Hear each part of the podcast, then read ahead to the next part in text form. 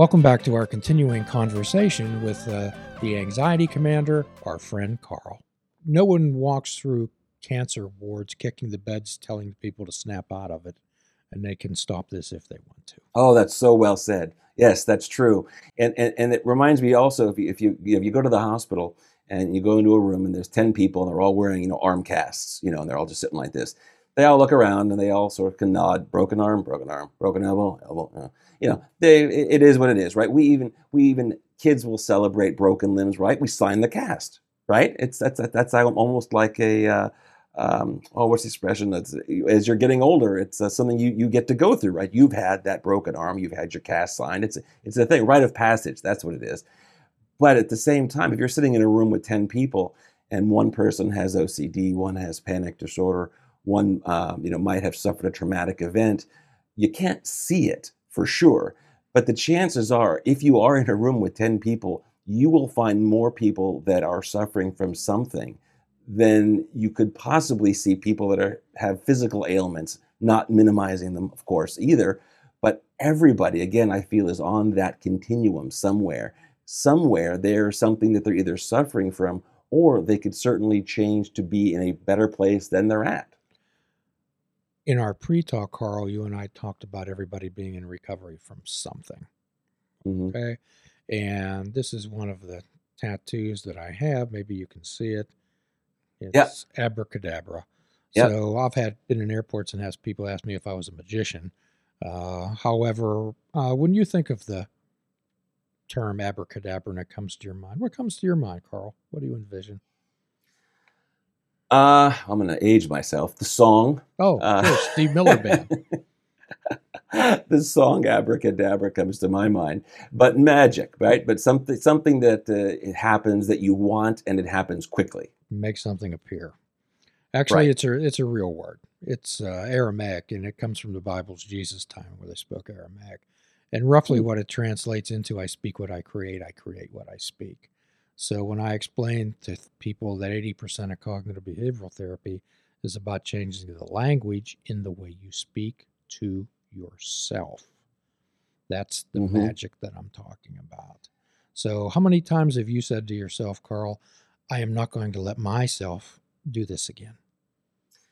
Well, you know, all every time, and, and, and I was I was you know perusing Twitter, which is always a painful experience. But uh, you know, somebody was uh, was saying you know something about oh, this is the worst panic attack I've ever had. Someone was tweeting, and I tweeted back. I said, "How many of you have said that exact phrase again and again and again? Right? It always feels like it's the worst one." It always feels like it'll never end, right? Every single time, even though we know intellectually that it's going to end. And we probably know, even at that very moment, it's not the worst one, right?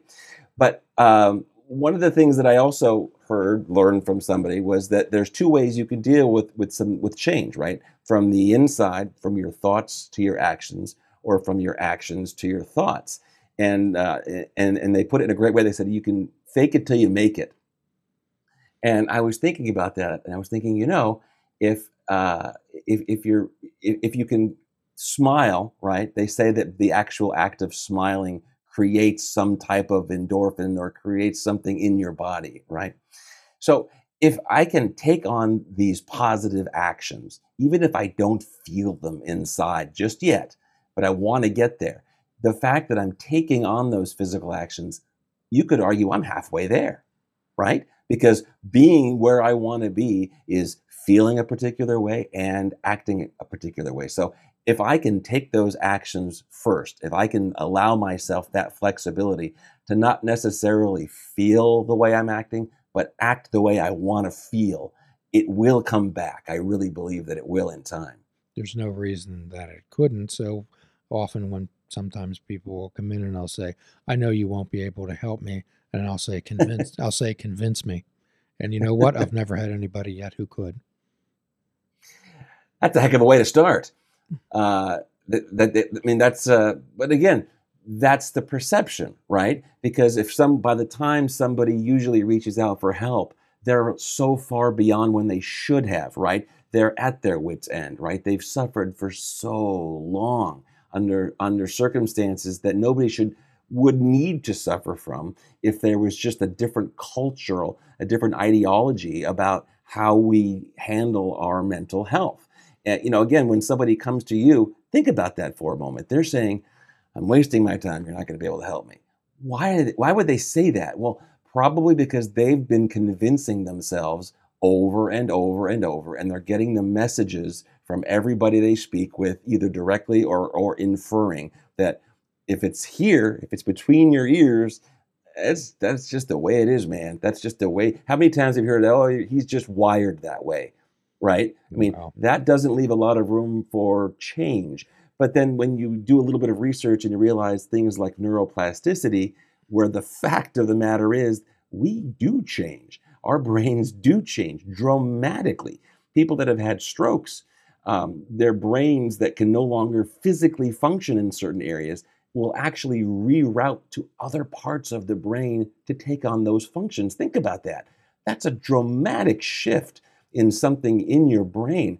And if that can happen, why in the world does not does everyone not realize that well this is just a matter of trying to have a little bit of reframing, a little thought restructuring to make some real changes in our lives. Well, I explain neuroplasticity as you can teach an old dog new tricks. That's a good way of putting it too. Uh, I'm not sure my dog would agree, but, uh, I, I, but, but it's but it's true, and, and, and I don't think there's ever a point. Um, I'll, I'll, share this. Actually, you reminded me.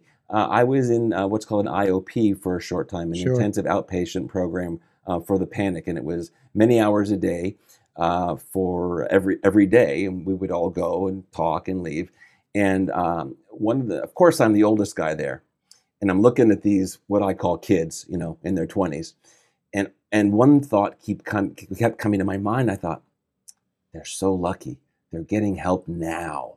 You know what I'm saying? They're getting help now. Man, if I had if I knew that there were things like this, if if I knew that it was okay to reach out and get help like this when I was in my 20s versus at that time I was in my 40s, uh, it would have been a tremendous difference in the last 10 years of my life. And I shared that with them. And, and I'll tell you one other thing that happened that was the most profound thing I think that's happened to me uh, in any of my, my mental and emotional health journey is when I'm sitting there looking again at these, these kids and they're saying things that I'd thought. And that was my, my real aha moment because I stopped and I said to myself, oh, if they're thinking that and I've thought that, it's not just me. That's that's a thing apparently, right? That that actually happens. People will actually think that also. And I realized again and again, we don't have anything in common. But look at what we have in common, right? We're having these identical thoughts. We're having these identical ruminations about things that are bothering us. And it was an it was an aha moment. It was something that just clicked in my mind where I realized that, okay, this is actually something that I can change. This is actually something that I can live differently with this knowledge of. And I actually did because after that week long or two week, gosh, I should probably know. I, it was probably two weeks. Uh, I, I told my wife, and, and it was hard for her to hear after all, all those years. And, and, and I said, I no longer associate myself, I no longer see myself as being a panic attack sufferer. That doesn't mean that I won't have them, but that's not my identity. That's not all that I am. That's not the that's not the lens that I'm going to see myself through the entire world through. Nobody walks into their room and says, "Hi, I'm depression," or "Hi, I'm anxiety." Your name right. is Carl. But I did. And I'm sure many people do in their own mind. They might not introduce themselves that way, but they are looking th- at life through that lens. No doubt about it. They're, they're, they're looking at themselves and they're perceiving themselves. Look, these days, and again, I don't want to make this into a social media bashing, but everyone's you know highlight reel is out there for everybody to see, right? I mean, everybody's you know, TikTok and their Twitter and their Instagram, everything, they're not showing their vulnerable sides, right? With very few exceptions. So we're comparing what our perception is. Well, this is how everyone else is with how they with how we feel. Talk about a wide gap in reality. because that's not really how they feel. That's Yes. you ever watch a teenager or someone in their early 20s preparing to do a little video clip? It's hysterical. It takes them 10 minutes of setting this, that, the other, and the light and the hair and the lipstick and the whatever they're doing. And and then I'm gonna have to think that there are thousands of people that are watching that thinking, oh, that's just how how I should be. They don't realize that that's not the reality that people are living in. That's their highlight reel. And you can't compare your actual life to someone else's highlight reel unless you want to just be sure you're going to be disappointed. Well, quite often I'll explain to people that flowers in a garden don't compare themselves to other flowers, they bloom. So, what I try to do with holistic wellness, mind, body, and spirit is have them become their own gardener and bloom. I help try to under people to understand that they're important. So, I often use the analogy of uh, a flight. When I'm sure you've taken many flights, Carl, and when the flight attendant comes out and gives the oxygen mask instructions, who do they tell you to put it on first? They tell you to put it on yourself first. Because if you don't put the oxygen mask on yourself first, you won't be able to help others. You know what? You're absolutely right. This this goes back to uh, my my own issues of, of flying and, and the angst that I get from that. But you're right. Um, everyone's intuitively, and that's of course where my mind just went, is help the kids. But you're right. You can't help the kids if you're passed out, uh, and and certainly they're not going to be able to help you. But uh, you're, you're right. And you know what's what's interesting with that as well is, of course, you can extrapolate that and take it as far out as you want, right? Because you can't help, you can't be your best, you can't expect to help other people. And again, this was part of my motivation was I really, really wanted my kids to grow up in a better place and feeling that you know what, if they start getting a little anxious, they shouldn't have to think twice about it. And somehow, by me hiding the fact that I was an anxious person, I was doing just that. I was setting up the stage where if either of them ever came to a place where they felt anxious, they were going to have to go through what I had been going through, which is that, uh oh, this is not normal. Versus if I had just, and what I finally did was open up about everything. Now, if they start to feel a little bit anxious, if they start to feel a little uncomfortable, oh, well, dad's like that. It's whatever. No. Oh, well, yeah, dad's gone to a therapist. That's fine. I'll go get that taken care of.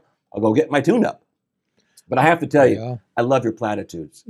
I, it, it, I don't know if you're on Twitter, but I think if you're not, you need to just put some of those out there because I love those. Hmm. That's such- those are gr- such little nuggets, little great ways to think about a lot from a little. You know what I'm saying? Well, everyone, you know, it's our our past propels us to our present.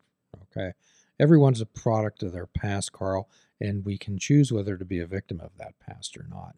However, I've shared this many, many times, and it's no uh, secret that in my time of troubles, I was in a number of psychiatric hospitals. And yes, I went through those IOP programs too. Uh, however, we, we make a conscious choice and understand that it's not events, it's our reaction to them. It's our reaction to them.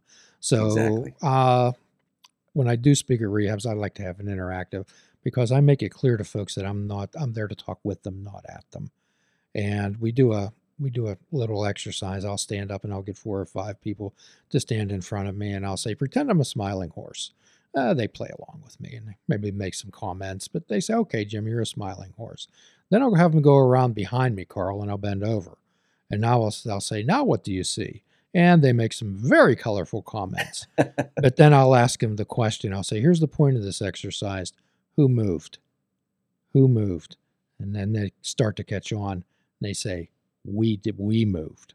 Okay. hmm And I help Mhm. them understand that most of the time, and a lot of anxiety is about, and depression in life is about, we try to manipulate people, places, things, and situations to be the way that we'd like them to be, where we have to practice acceptance and understand that that situation may not move, only we can change our perception. And sometimes I'll ask people, which end of the horse are you looking at today? The horse has two ends, the horse doesn't move. It's very true. Um, there's a there's a book I believe called Radical Acceptance, uh, and it's it's a tremendous concept that uh, uh, if you actually do accept everything exactly as it is, moment by moment, then there is no anxiety. there is no stress, there is no sadness, because you are literally accepting things moment by moment as they are happening. And the truth is, if we really distill it down, all we have are the moment by moments. All I have right now in my entire life is sitting where I'm sitting and talking to you. Sure, there's lots of other things in my life, but right now, this is all I have. This is it. What you have 100% of my control. It's all right here, right now. I could love it. I could hate it. I could be nervous. I could be excited. Whatever it is, this is the moment. And radical acceptance to me means, regardless of how I've decided to interpret that, I'm going to accept that that is what it is. I am excited about it or I am anxious about it. And there's nothing else I can do other than accept that that is truly what it is at this very moment. Well, acceptance is the first step in 12 step recovery, and it's the only step that ah. mentions addiction. Accepting the fact that you're powerless over whatever and that your life's become unmanageable. And the unmanageability part of any type of addiction to anything, and we're all in recovery from something, is not all the nonsense, the car wrecks, the troubles with relationships, the finances, all those things. It's losing who you are. It's losing who you are. And acceptance does not mean approval or that the way it's always going to be. So I liken, I usually use this example, Carl. Uh, it's surprising how many people have never had a flat tire now, but I'm sure that in your life you've had a flat tire and when you were driving. I have. And did you burn the car down? Did you just leave it along the side of the road and go buy another one? Nope. Uh, I called. Uh, I think I called home crying and screaming, saying, Help. okay. So, but until someone accepts that their tire is flat, they can't change it. And I, many people go through their lives figuratively on flat tires because they refuse to accept the fact that it can be changed. So, what you're talking about is uh, dialectical behavioral therapy consists of four modules. It consists of mindfulness, interpersonal relationship skills, emotion regulations, and stress tolerance. Okay, so radical acceptance has been a long Buddhist practice, and uh, again, acceptance does not mean approval. Uh, so, what we try to do is try to help people give the tools to change flat tires in their life. And, and realize that, that that's so key right there. It's not only that acceptance does not mean approval, it, it also doesn't mean you have to like it. It doesn't mean that it has to be the desire. It doesn't mean that it has to be the the the way you want it to be or not want it to be. You just have to be at a place where you realize it just is. At the it just is, like it or not. Uh, this is what is at this very moment. We're going to continue our conversation with our fantastic guest, Carl, on our next episode. And as always, we offer a free prescription fruits, nuts, and vegetables. Unplug your television and take up fishing. And for a truly mindful experience, we suggest that you fish without bait. Do a kindness for yourself and do a kindness for another. Forgive yourself and forgive another. Till all are free, none are free, my friends. Namaste. Please check out our website at fishingwithoutbait.com, where you can listen to the show, comment on our discussions, and find out where you can subscribe to our podcast. If you're interested in flying the colors of Fishing Without Bait, click the shop icon on our website. We have clothing, mugs, cell phone cases, and so much more. Show the world that you fish without bait. This show is a member of the Sorgatron Media Podcast Network. Find out more at sorgatronmedia.com.